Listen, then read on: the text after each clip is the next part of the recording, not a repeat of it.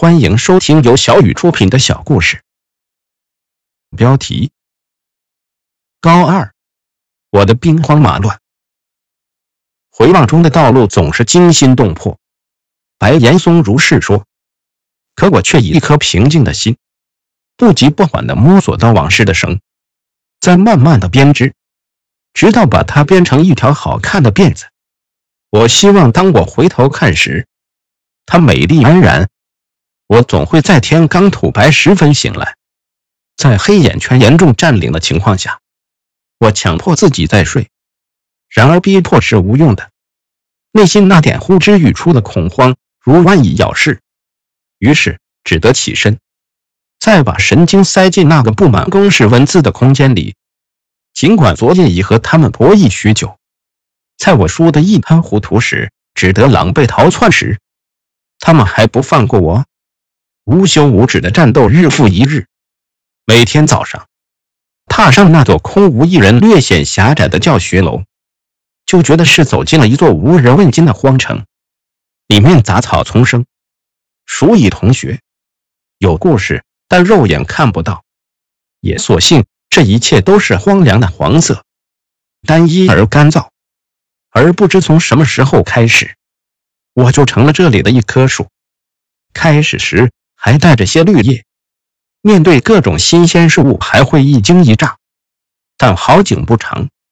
我开始枯竭，面如死灰，对外面、里面冷眼旁观。我已经变得波澜不惊，变得老态龙钟。再后来，我彻底成了一棵被西风吹倒的单枫树，满目荒凉，不知向谁诉说。其实，在移植前，我还是有一段快乐日子的。那时秋天，在寒风吹袭，落叶萧萧，夕阳慵懒的黄昏，与朋友三三两两，随意挥霍着手中大把的青春，欢笑渲染西边彩霞，秋风吹散细密翘发，忘记时光的存在，忘记忧愁苦闷，一如孩童，没心没肺。那个时候，不会去思考人性，不会提出类似于我是谁的高深莫测的问题，只是偶尔感伤，纯粹的快乐。然而光阴流转，人心易变，殊不知华丽的表象下，尽是机关暗算。我一路提起裤腿，也难免遭殃。看着那些人因名因利，扭曲的面孔，扭曲的心，只能在一旁干叹气。可就在我叹气的缝隙，一双双冰冷的手将我拉下了水，水极深极冷，我挣扎着喊救命，也换来的也只是回音。原来唯一能救自己的就是自己。当我终于浑身湿漉狼狈地爬上岸后，我听见他们的讪笑，只得再次逃窜。在一个陌生的地方，我看到了形形色色的人，以你的风光以及从之间溜走的时间。这次的出逃让我一直被关于他的梦境缠绕，我想我是爱上了那个陌生的城市，爱的死去活来，爱的神魂颠倒。这是我的单恋单相思，恋的有些悲壮，相思的有些浓烈，日子仍然飞扬跋扈的潇洒前行，而与公式数字的博弈已经处于水深火热阶段。每日每日，从清晨到日落，再到深夜，无休无止，内心里深深的厌倦，时常把笔扔下，扬言就此停战，却又在细雨迷蒙时找回断掉的笔，踏踏的在雨中上路。一个人一生中总会遇到这样的时候，一个人的战争。这种时候，你的内心已经兵荒马乱，天翻地覆了。可是在别人看来，你只是比平时沉默了一点，没人会觉得奇怪。这种战争注定单枪匹马。我开始逃避许多人，开始一个人背着包逛街，开始不习惯没有音乐与书的日子，坐在教室靠窗的位置，累了就抬起头望着那被玻璃遮得只剩一角的灰色的天空，内心悲苦难以言说。别人狂欢着，我内心战斗着，从来不轻易参与到某个群体。萤火虫自以为能照亮全世界，我不是那个愚蠢的萤火虫，所以我注定单枪匹马。有一群羊在山坡上吃草，突然一辆汽车开过来，于是所有的羊都抬起头来看车子，于是那只继续低头吃草的羊就显得格外的孤单。曾经与人探讨过孤单，惊讶于孤单的与生俱来。孤单是可耻的，就如每天早上我一个人大声的朗读，而其他人都低着头看书。空荡荡的教室，我的声音显得特别可笑，我不得不压低自己的声音，不想显得那么特殊。其实我多想大声的说几句粗话，然后头也不回的走出这座废城，落拓潇洒。然而仍旧是孤单，尽管车如流水人如潮，我一个人却是突兀的。我也想走的气定神闲，走的不太安然，却往往走出了赶路的味道。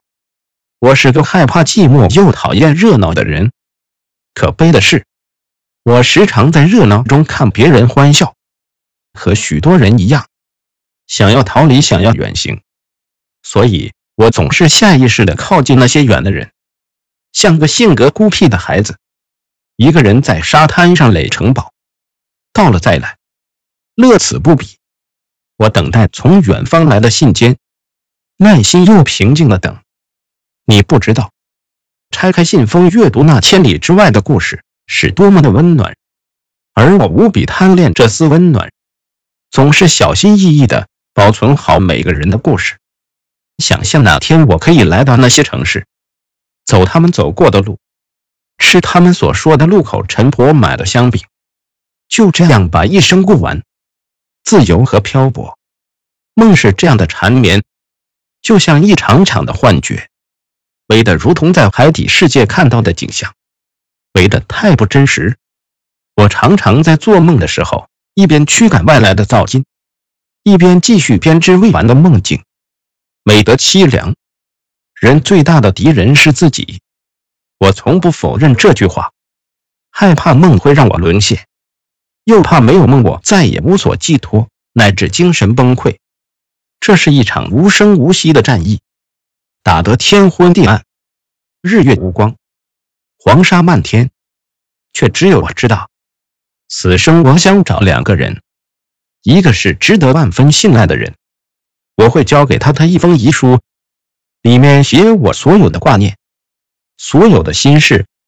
因为我不知道哪天我的精神之塔倒塌，不知哪天就永远的睡下去。还有一个是可以与我互诉衷肠的人，即使有时间、空间的距离，我们的情也毫不褪色。我会参加他的婚礼，会看着他的孩子长大，会和他一起慢慢变老。我们温暖彼此，不分你我。我希望我可以找到这两个人，也希望我的希望不再是希望。回首这一年，不过是一年，陪伴的人便换了好几步，但是纵然再相逢，就能再回到过去了吗？时光就像山与山之间的缝隙，只容得下你光着身子过去，